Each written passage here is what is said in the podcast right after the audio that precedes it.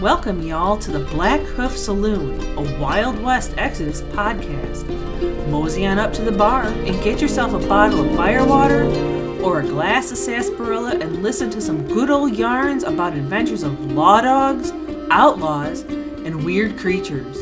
So set a spell, water your ride or your rider, and get ready to tune up your posses. This is the Black Hoof Saloon.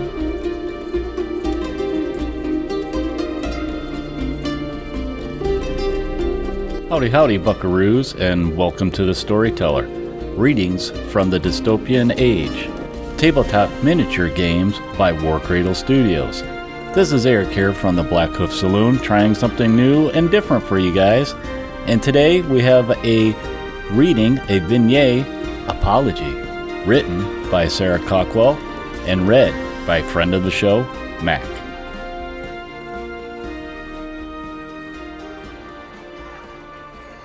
Doc Holliday has a secret addiction. A problem, even. Now, that seems very likely, given how quickly he's worked his way down the bottle of bourbon sitting on the table in front of him. Although you'd be forgiven for guessing alcohol is your answer, you'll not hit the mark on this occasion. Try again. Maybe it's tobacco, you might think. Well, again, close. But, and you'll forgive, I'm sure, the pun, no cigar. Gambling. Gambling is his big weakness. It's obvious now that you think of it. This irascible man is often at the tables until the small hours, staking everything he owns on the turn of a card. Yes, that's it. Poker, faro, blackjack. There it is. Doc Holliday's vice is gambling. All right, Doc Holliday has a number of vices, but let me draw your attention to one of the more unlikely ones. There it is, right there in his hands. A slightly dog eared book, tatty at the corners and obviously much loved. A slim volume with an artist's rendition of a man in a long black overcoat on its cover. Look more closely at the way the hat is. It's tipped over the eyes, the way the artist has captured the curling of smoke from the ends of the pistols. The title of the book was once bright yellow, but time has faded it to a more subtle shade. From this angle, it's impossible to make out the full title, but adventures, stormin', and lawman are definitely in there. And this is one of two unfathomable truths. Doc Holliday is addicted to dime store novels. The trashier the better. A bizarre anomaly in such an educated man, but it is what it is. You are, of course, correct about the alcohol, the tobacco, and the gambling. But nigh on everyone in Tombstone has those issues. You get no prizes for those guesses. The final addiction isn't even something he can ever hope to control. No, that is something intangible, but is still very evident. Wherever John Henry Holliday goes, trouble rides in a step or two behind him. Today, the deputy is having one of his better more peaceable days. Lately, things have been uncomfortable in the most popular establishments in town. The taxidermy that is on display in Halford's has started to give him nightmares. The presence of the cowboys at the Grand Hotel have made that a no go zone. But only because Wyatt said so. Doc is more than up for facing them down if they make trouble.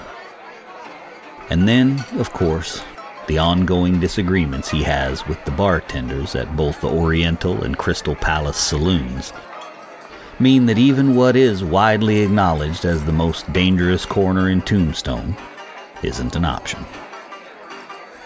Just once, I tried to shoot him once and he won't let me forget it. A flicker of guilt at his appalling behavior when he was drunk and out of control right before Well, about eight months ago, when he lost his temper and lashed out in rage. Doc's temper ebbs and flows as predictably as the tides. These days he has a better handle on it, but there is still the air of a hunted animal about him. A man ready to spring into action at the click of a pistol hammer. But since his illness all but killed him, well, since he's been forced to wear that curious face mask just to give his tortured lungs a rest. Well, much of his former affability has been replaced by a cynicism that is hard to reconcile with a man so young. He's still pleasant, still friendly, but there's an edge to him now. He has always chosen to sit facing the door, as so many gambling men often do. But now he always takes a corner seat as well. Not for Doc Holliday, the sneaky knife between the shoulder blades.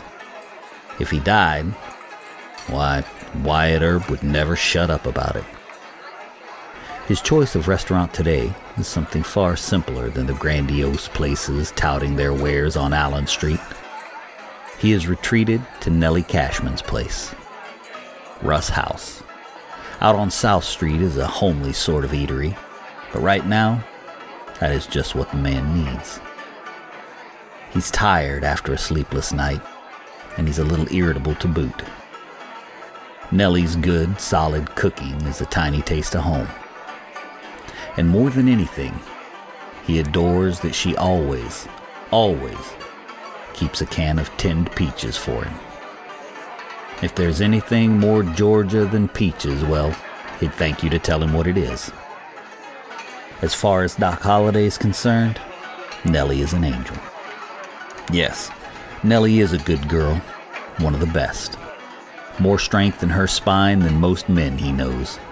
More than capable of standing up for herself and well liked by all who know her. She's the kind of woman who could quite easily lead a revolution if given half the chance. Doc is extraordinarily fond of her, but she never stands for his flirtations. Doc has been well behaved for days now. Not one altercation, not one argument. Hell, not even raising his voice more than half a decibel above normal. This is not a natural state of affairs for the tempestuous deputy. Something has got to give, and it's got to give soon. In about four minutes, in fact. He's scooping up what remains of his peaches and cream and experiencing the pleasant buzz that comes with finishing the better part of half a bottle of good bourbon when he overhears the Texan at the table next to him. That weren't no beef stew. Ain't got no idea what the hell meat that was meant to be. But damn if it weren't an insult to whatever animal it came from. In order to appreciate what ensues in the wake of this ill considered review of Nellie Cashman's cooking, it is important to consider the following factors. Doc Holliday has lived in this town long enough to consider it home he holds Nellie very dear to his heart because she's nice to him. He's more than a little drunk right now. He considers the Texan an intruder on his territory. He has a hair trigger temper, and he is, with very good reason, considered one of the fastest draws in the West. Like a stretched thread, his self control is pulled too hard. Finally, the tension cannot cope. The thread snaps. There is the distinct hum of a juiced pistol as it begins its power cycle. The Texan hears it very clearly because he has gone in the blink of an eye from being an ungrateful, vociferous complainant to being a man with a ridiculously powerful weapon held right up against his temple. He swallows he looks up into the steel trap stare of Doc Holliday's thin face, which is pinched in an expression of extreme dissatisfaction. What did you say, sir? I did not quite catch that. Louder, if you would be so kind. The Texan considers his immediate life choices. Why, that's that's the best cooking I ever had. There is an anxious pause as the deputy considers the unfortunate and bad mannered diner.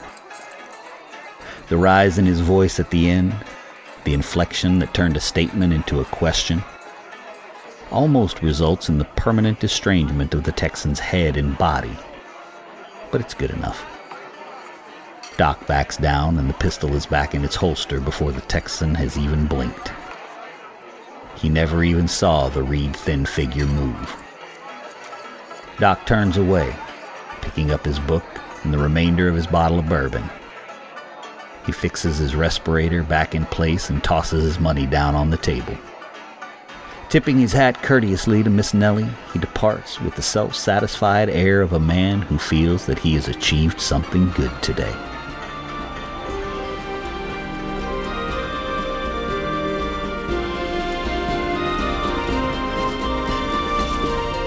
Thanks, y'all, for listening to today's tales. You can find the Black Hoof Saloon podcast on all podcast platforms, including Podbean, Google Podcast, and iTunes. And please visit us on Facebook, YouTube, Instagram, and Twitter. And feel free to email us with any questions or comments that you may have at the Black Hoof Saloon at gmail.com.